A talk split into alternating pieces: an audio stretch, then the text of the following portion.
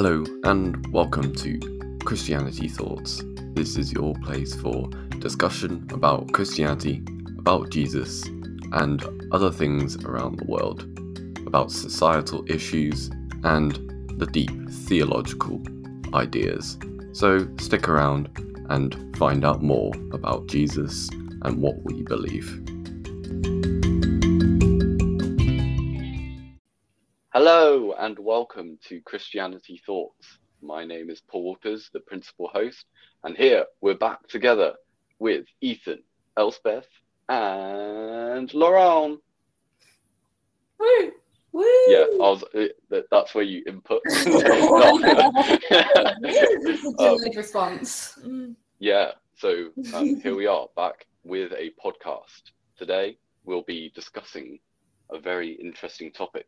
In a minute, we shall reveal that topic. But how is everyone doing this week? We're all good, thank you. We are good. Epic. Nice. Just wanted to gauge how you guys are doing. But we shall go straight into the topic for this week.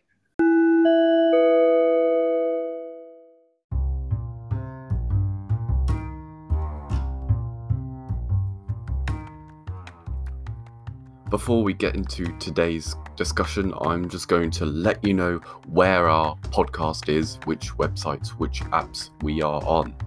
We are currently on Anchor, Breaker, Google Podcasts, Pocket Casts, Radio Public, and Spotify. Spotify is usually the one that I do share around. That's on my Facebook or wherever else. But if you do happen to have those other apps, maybe use those a little bit more, then please do go over to those podcasting websites or apps. It would be really helpful to get as much engagement as we can through this podcast. Please do share around, please do share it with your friends, and also do send any messages or questions in. Thank you, and let's get on with the discussion.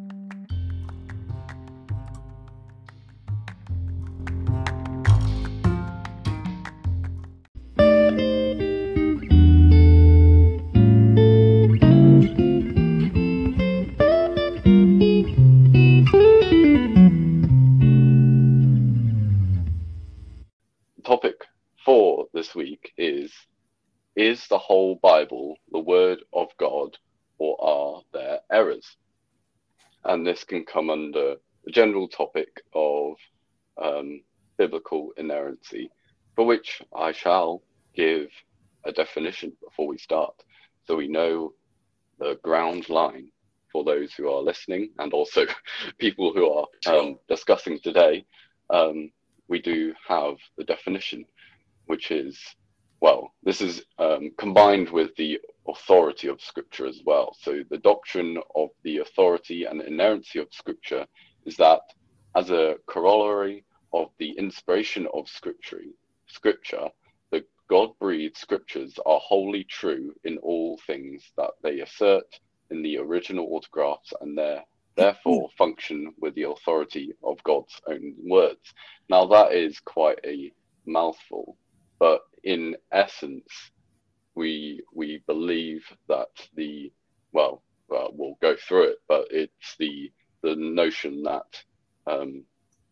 all authority is true and trustworthy. But we shall have a discussion today about it. Does anyone have any thoughts about the inerrancy of Scripture, or whether there are errors in Scripture?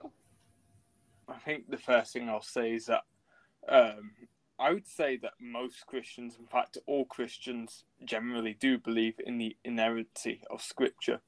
I'd even go as far as say, if you don't believe Scripture is inerrant, you should examine yourself, because we all uphold to the Scriptures of being God's written word.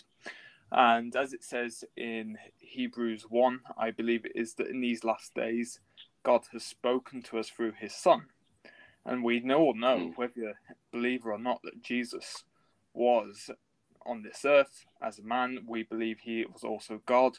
And he gave us actual words recorded in history And of course, it wasn't just Jesus' work. We have the whole Bible, the Old Testament as well. But yes, generally, Christians do uphold to the inerrancy of Scripture. And that's usually the first thing I wanted to point out before I said anything is that I am obviously prone to errors in my reasoning, but we uphold the Bible as to not be full of errors, quite the opposite. But what I would say is that obviously when it comes to translations, that it's a known thing that you can never get a perfect translation of any original written piece of work, but we uphold to the original writings, Common Greek and also ancient Hebrew. The scrolls that were written in those languages, we uphold to that as being verbal error, no error at all, because it was God breathed in that original language. Also believe that the meaning has been conveyed perfectly into these translations as well. It could just be that the problem with translations in languages is that you might not have a certain word in one language, but you do for another, and that causes problems. But I think that the Bible in the English translation has preserved the original meaning. But for the sake of security, you'll know why people often go to the original language to check that it actually means what it's saying. But we uphold to inerrancy 100% in the original writings, which have been preserved in their original writings. We claim, I don't know what you guys think, but I don't think that we claim that the English translation is perfect because of different languages and that. It can't be perfect as in word for word, but we do uphold that the meaning and the authority behind what it's saying in the text and the context, as well as what it's trying to say to you, is inerrant. What would you guys think? I would agree with that completely. I think any book is a reflection of its author. So therefore the Bible would be a reflection of its author. And although obviously we know the Bible was written by the Apostle Paul and Matthew and Mark and all of those people, it's God's word. So if you're saying that you don't believe in inerrancy, then you're saying that you don't trust in the Scripture, essentially, for me. Yeah. It's not a question of, does the Bible have mistakes, but more, can God make mistakes? Because for me, that's questioning his authority. Absolutely, he can't. That's questioning his authority. If the Bible contains misinformation, then it's saying that God isn't truthful. And if we're saying it contains contradictions or confusion or anything like that, then God is not who he is. God is not God if he can make mistakes. You know what I mean? Yeah. I think a lot of the arguments that, one of the arguments is that, people try to, critics that bring up is that, what about potentially that there are other scripts that have been lost during the ages, or things haven't been kept in the Bible. But we don't know whether God actually intended for some things to be kept out. We consider the Bible to be complete.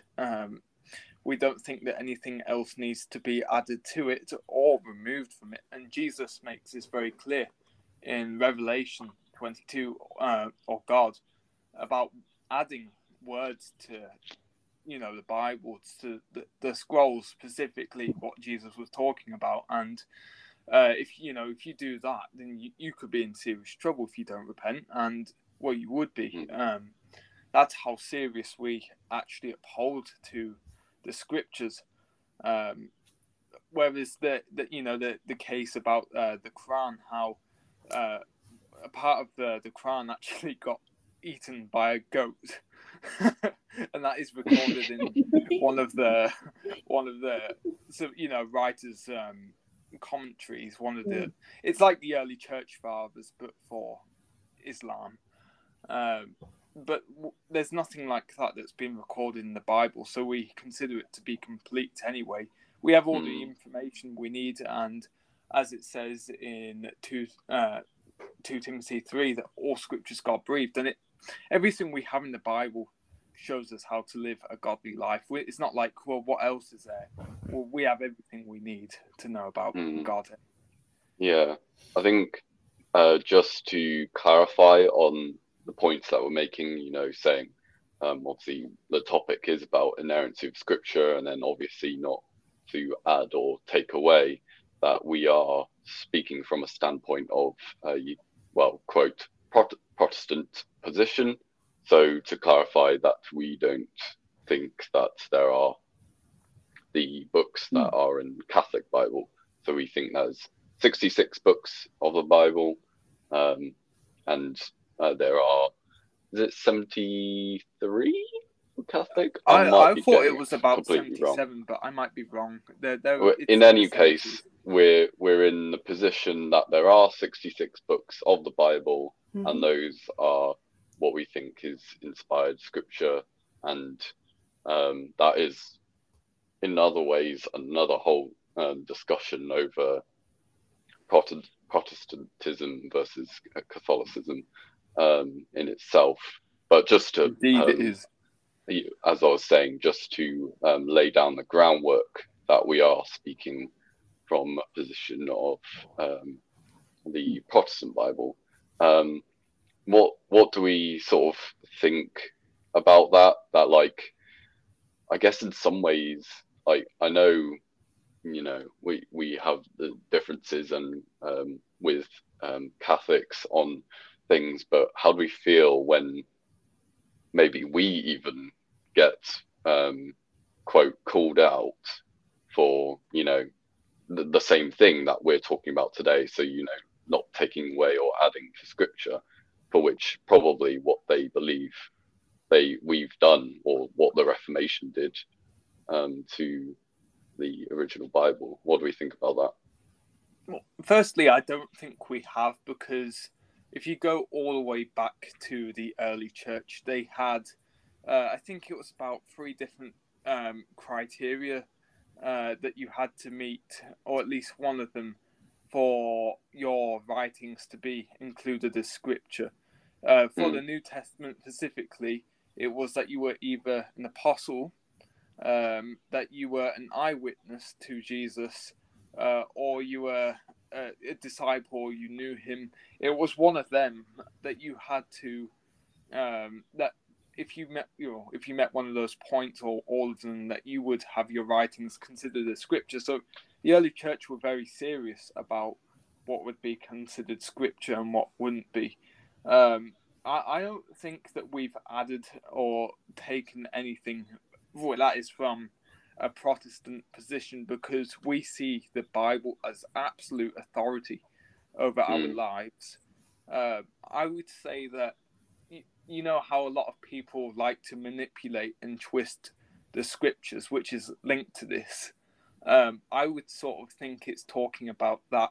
Now, I'm not trying to undermine anything. I genuinely think that Jesus, when he says, adding or taking from these scrolls, is to change his authority, to change the meaning, to, completely manipulate the Scriptures.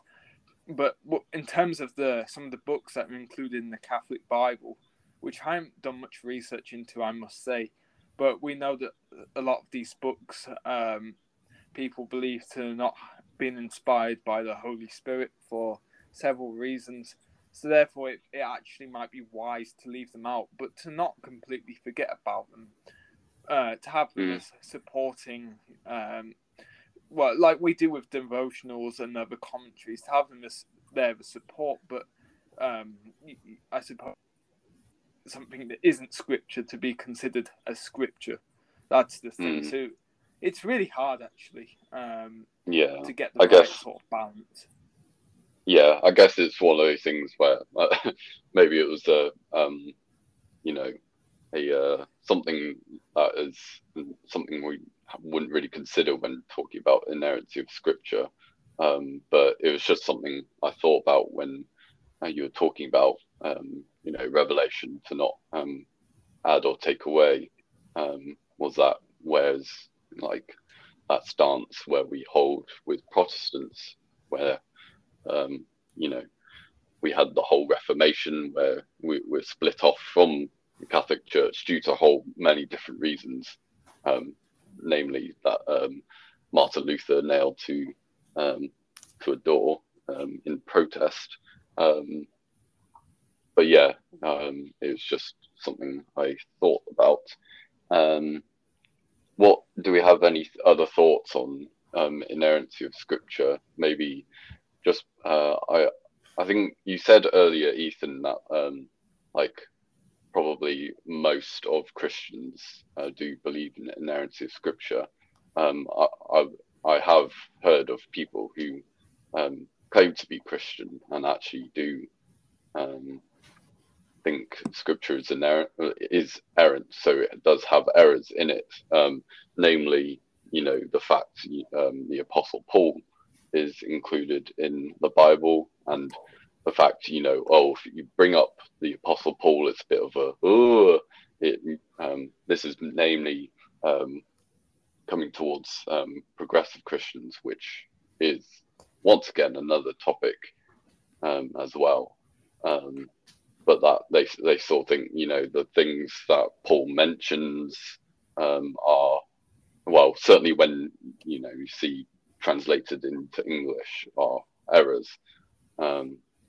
What do we sort of think about that? So like Paul being like sort of a loose cannon sort of thing.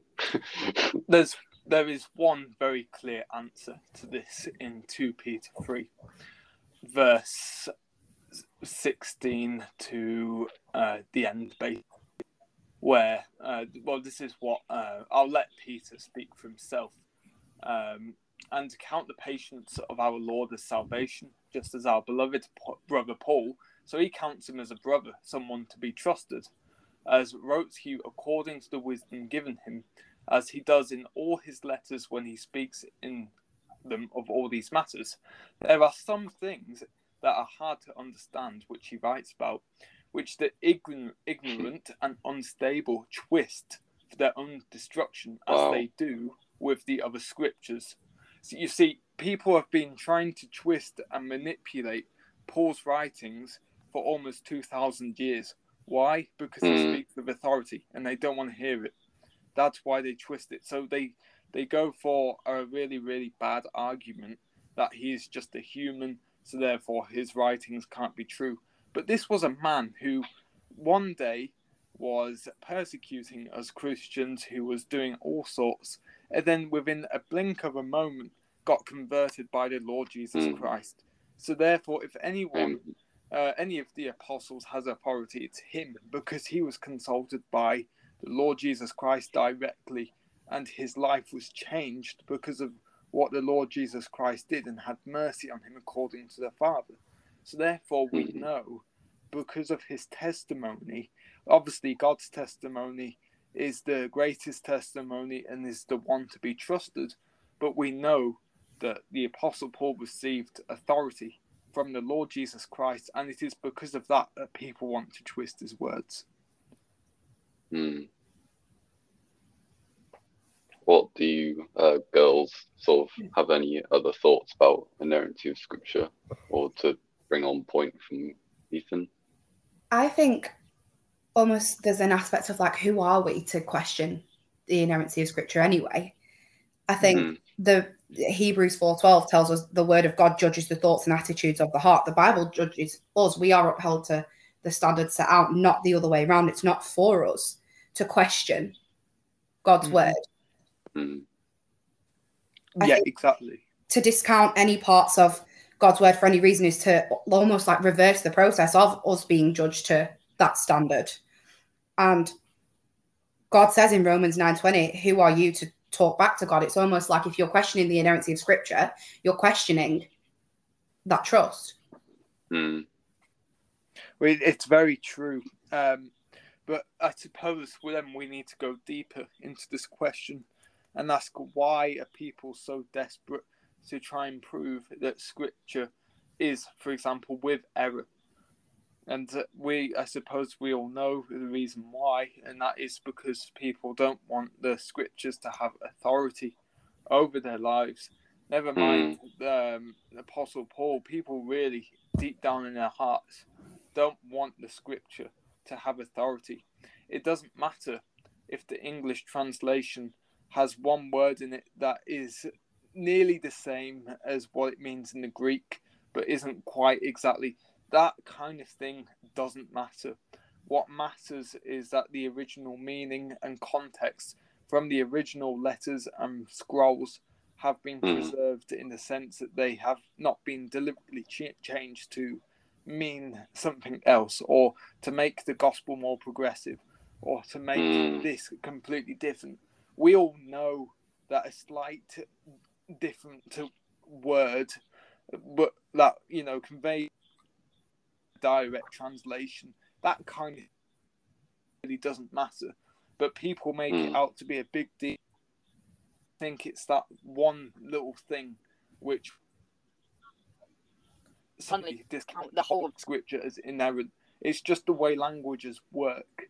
If you want to really look into what the original writers were saying, you know, that's why we go back to the original Greek or the Hebrew, because then, that's how we overcome these arguments that sets itself up against the word of God. As Paul says, we have to be prepared because arguments have been coming against the word of God for nearly 2,000 years, and it hasn't stopped, and people are impervious to it. So therefore, we go back to the... We look at the word and see actually the original writings hold an even stronger argument for the inerrancy, because they are the original writings. And because of the original writings, even these translations hold authority, because scholars are in agreement that they have been translated correctly, for the most part anyway. So, but that's why we look back on the original Greek. I think it almost goes back to some, very similar to some of the points that we were making last week, in terms of it's anything for people to pick apart the authority of God and even the existence of God. It's anything to pick that apart and to not accept that as the truth. So if there's anything that they can grasp onto in terms of the Bible not being inerrant, then of course people are going to use that. I think it's to be expected.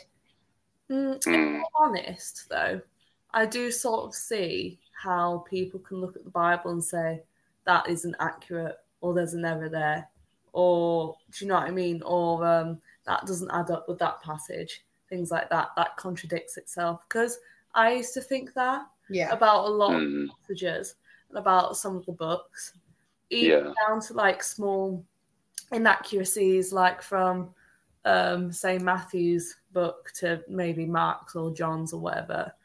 Like, I used to think, what's going on, you know? And so to play devil's advocate, I don't blame people if they do look at that and think there's an error there, because I used to myself. I think what helps, though, is, well, what doesn't help first is that people are very quick to look at one small passage in the Bible and think automatically that it's a contradiction without looking at the full context. Because to be honest, without context, nothing would make sense. But if you look at the original context and what the writer was meaning, this kind of thing is an actual field of study where you interpret scriptures in a way in which you're meant to. I think it's hermeneutics, and so I think I said that right. You need to look at the original context, and yes, there have been fair questions, people have had fair doubts about, let's say, the Gospels and things like that. But these things, when you study, can, you know, and have been resolved. It doesn't matter if you explain yourself to the people having doubts, because there is usually an explanation for some of the doubts that people have with writings. But again, the authority, people don't like it. But yeah, of course it is fair if people ask, why is there a contradiction there? I have never honestly thought that there has been a contradiction when I've read the full context of the passage. And also you need to do a bit of research into what was going on in the time. For example, if it says in one part of the Bible, don't do this, but then in another part of the Bible it says, yeah, you can do that, then you need to look into the history of what was going on. This is also known as dispensation, where there is a certain covenant for a certain time. You just need to study the scriptures because there is usually an answer. I think they're also... I absolutely do understand where Elspeth's coming from. No, totally. Yeah, I do. Can't lie, I had some similar thoughts when I started reading the Bible. But for me, it almost went the opposite in terms of, so obviously we're well aware the Gospels are accounts of things that happened, of the same things that happened. But like, for example, if you were taking a statement for something at work, something had gone on at work and you were taking statements, not everybody's statement is going to be the same, because people recounted them differently. So for me, the fact that there are differences and maybe inaccuracies or anything like that is further proof that of how real it is, because they've recounted these events differently. They've recorded different bits, and you know. Yeah, I think it's this is just tag along. So then to this conversation, so that there's. I can't quote the exact books that say which or the other. Well, I think it's Matthew and Luke. I can't remember which ones, which way. But in any case, with the story around birth of Jesus or the Christmas story, one book says about Jesus and his family having to go to Egypt because. The governor at the time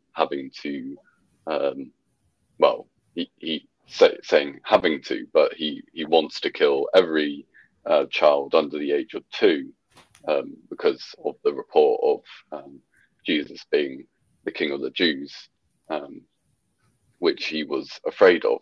But the other account of the Christmas story doesn't mention this movement to Egypt.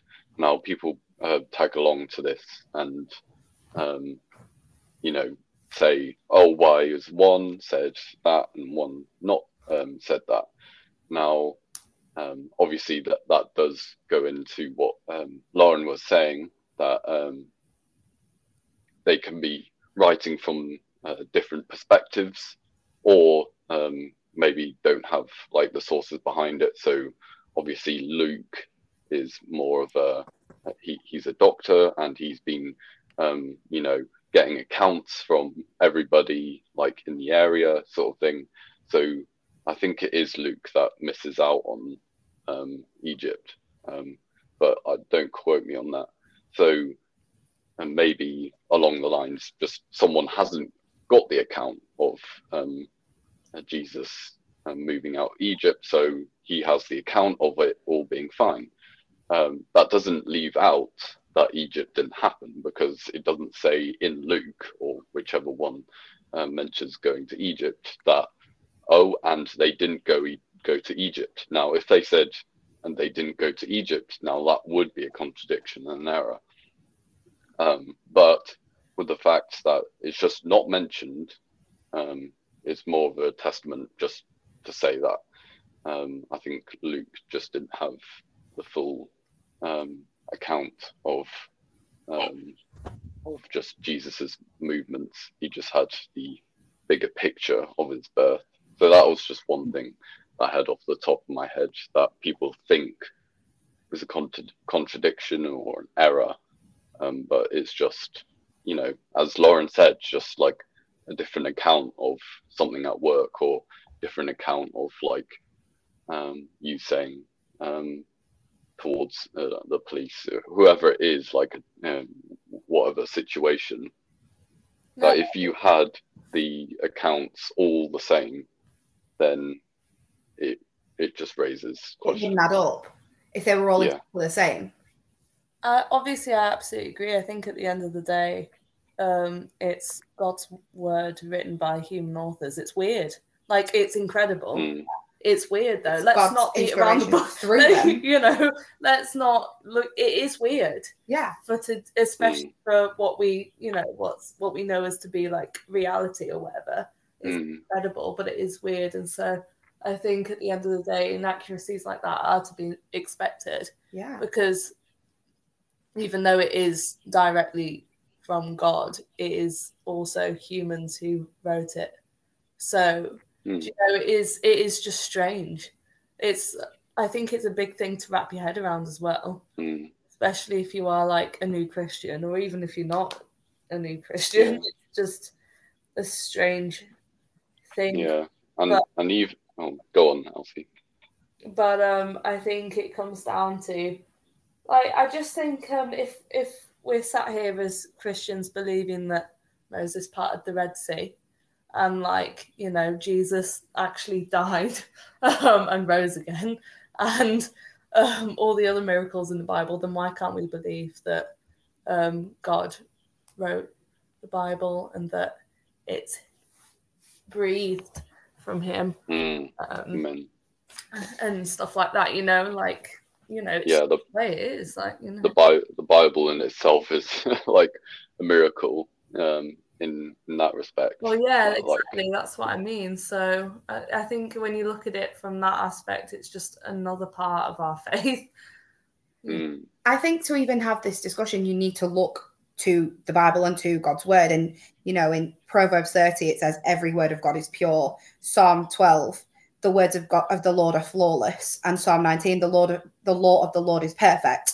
These are all like statements. They're not suggestions. They're not, you know, God's word is mostly pure or scripture's nearly perfect. It's literally telling us in the Bible that it is what it is. It doesn't leave room for partial perfection. It tells us.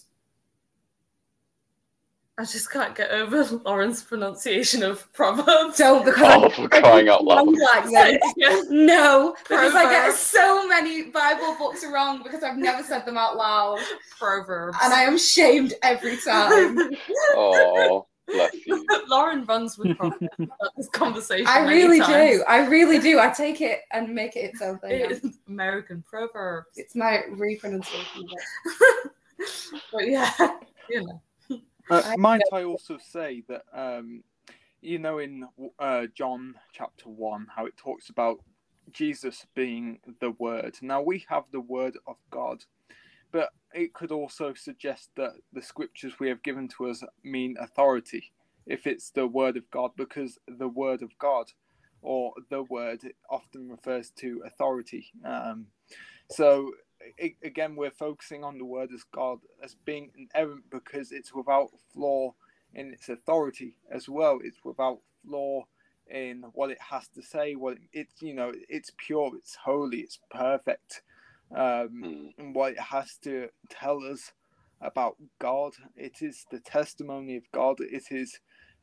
These are tons and tons of prophecies which have been graciously written down for us, so that we have a reliable source of information to go to. Look at the church today, where you have, of course, people are divided whether God still gives, you know, word of knowledge about certain individuals. But I think that we agree here that divine revelation was shut in Revelation. I mean, it's a given. The revelation means final. So I think that it's a good thing that we have the Word of God, because it means that it's a reliable source to go to. And it's, I can imagine if God still allowed people to prophesy today that, while that might be exciting and interesting, that it'd be chaos, because who on earth would you know who's speaking the truth? But we know that the scriptures have been proven to be a true source of authority, and therefore we are so unbelievably thankful to have the Word of God. But people don't like its authority. I think in some ways, I guess it's like you were saying, with like prophecy or word knowledge, if there was some way that was like from God, well, this might be going on a tangent a little, then, like, and it was something that was contrary to scripture.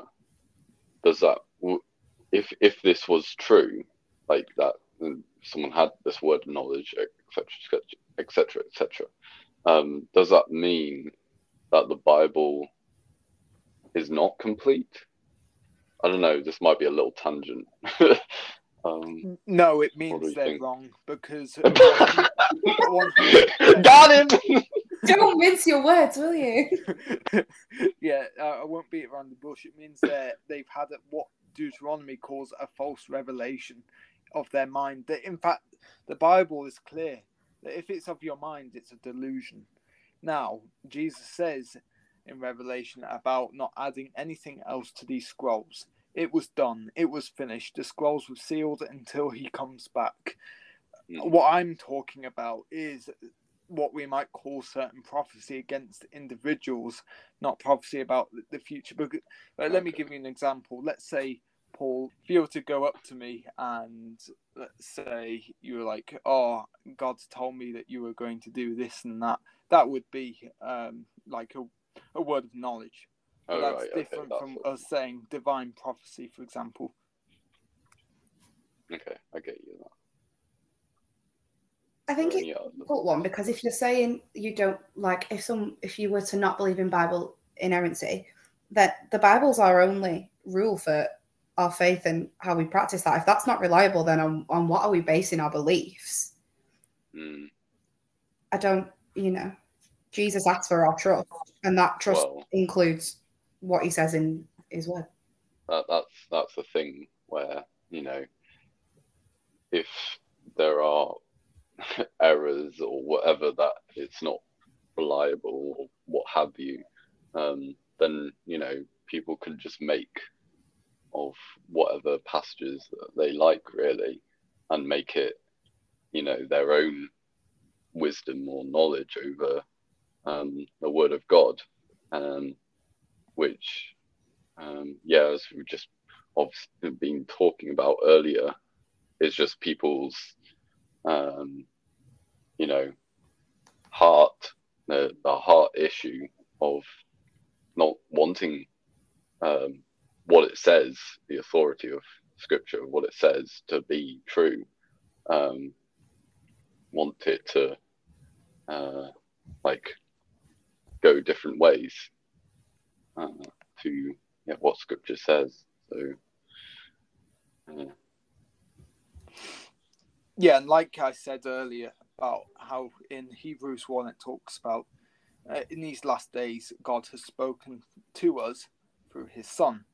And we have the very words of Jesus himself, God incarnate, given to us, which have been historically, recorded.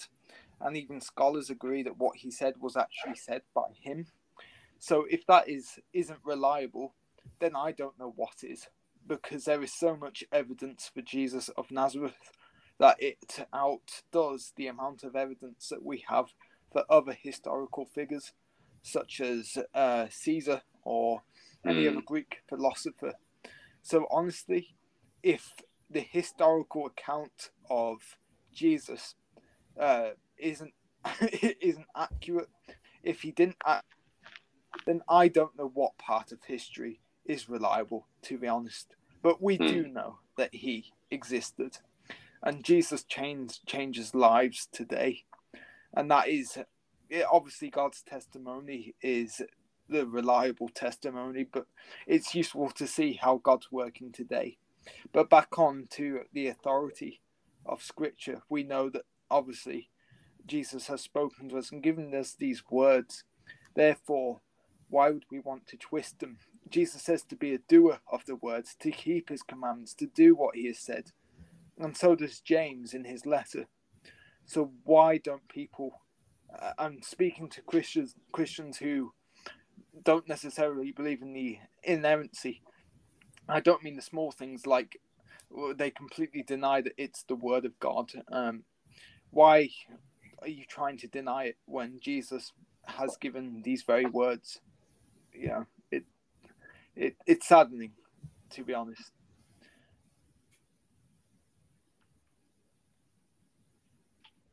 I agree. I agree. Do you have any other thoughts, Elspeth, that you can think of? Other than the fact that, you know, where it says in John, in the beginning was a word, etc. I don't know the rest of the quote. In the beginning was the word, and the word was with God, and the word was with God. Yeah. Was God. Yeah, thank you, that one. That's the one? Yeah, that's the one. And obviously we know that the word is Jesus. And so, you know, I just think if you're going to start doubting the Bible, you're sort of doubting the main character himself, really. Absolutely. Aren't you? Absolutely. You're sort of doubting the whole, all of it. And to be honest, your whole belief in Christ starts falling apart because the whole Bible points to Christ, and Christ is the Word. So therefore, everything that has ever been written in the Bible has been inspired by the very Word himself, Jesus Christ, who does the will of his Father. So therefore, we have every reason to trust in the whole Bible as being authoritative, as being inerrant, as being divinely inspired, because it has been given by God himself. Not to mention the fact that the Bible often speaks on things which contradict man's carnal desires. Therefore, it commands us, in a sense, to do things that naturally we wouldn't want to do. That is also a good argument for the fact that us humans didn't write it, because it contradicts everything that we, want to do in our sinfulness. It is divinely inspired, and that's what I uphold to. One final thing I will say is that the Bible got it right on the biggest thing that has happened in history, which is God incarnate, Jesus coming to this earth to save sinners. There were prophecies thousands of years pointing to Jesus Christ, and it got it right. So therefore, we have every reason to trust the Bible that it will also get it right on Christ's return, and his word is trustworthy and true.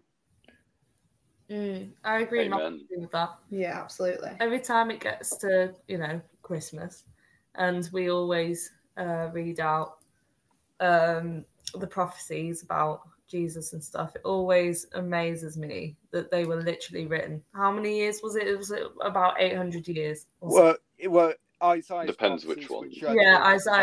Isaiah's prophecy, sorry. They were at least 600 years written. Yeah, before Jesus was, even born.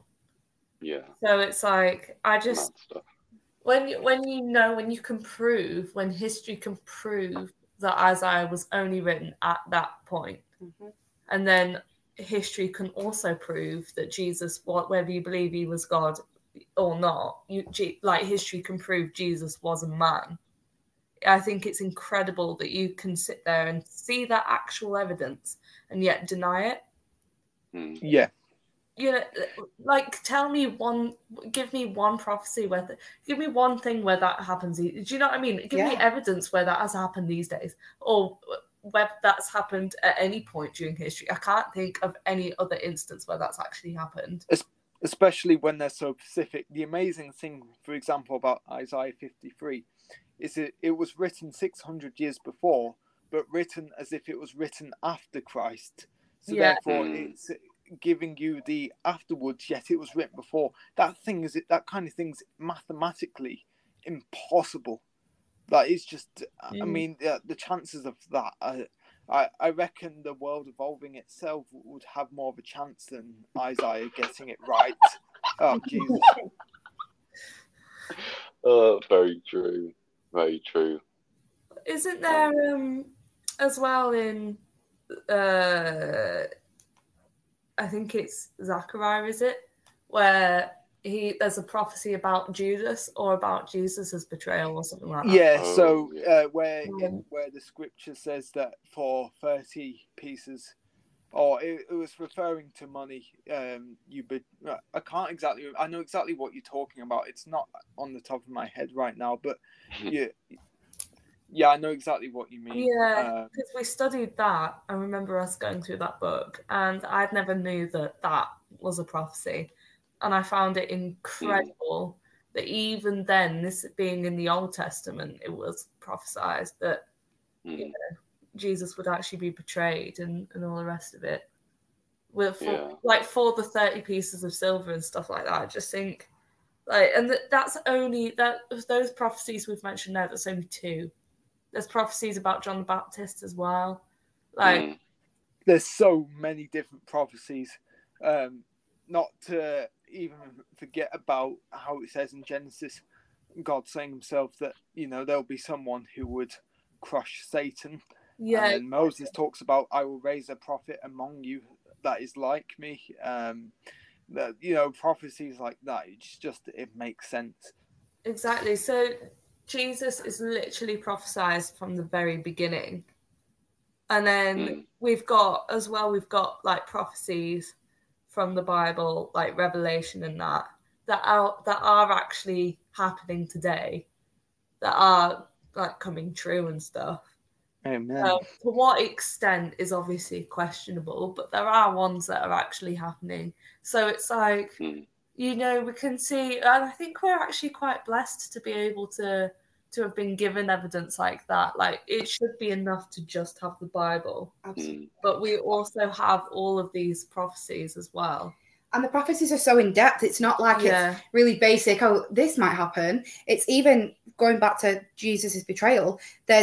It's prophesied that there would be haggling in terms of money and how much money would be exchanged for that.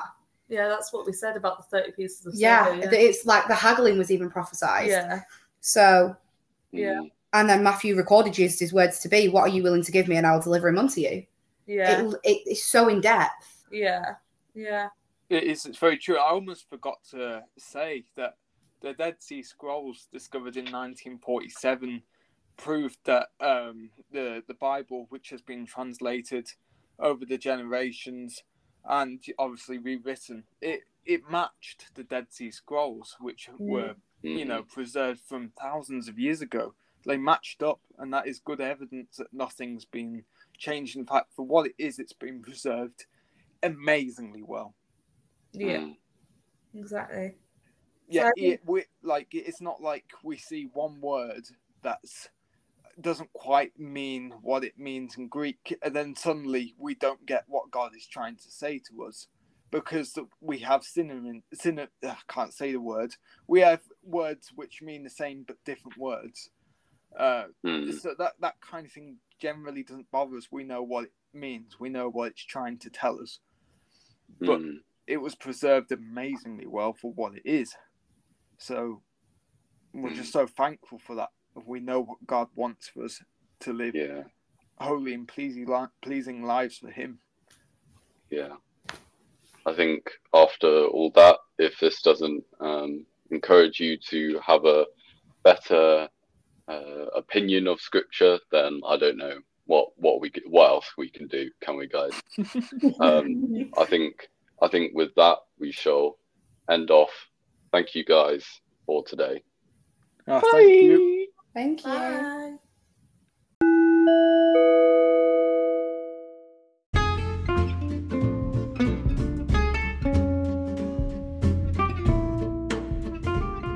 So that has been our podcast for today. I really hope that you've enjoyed listening along to our discussion as we have looked through different avenues through the discussion topic. I really hope that you would be able to share with your friends and family if you have indeed enjoyed, as well as that if you have any questions, queries, or just general messages to send in to us, please, send in a message through the message link in the description. With all that being said, I've been Paul Waters. Thank you for coming to Christianity Thoughts. Bye!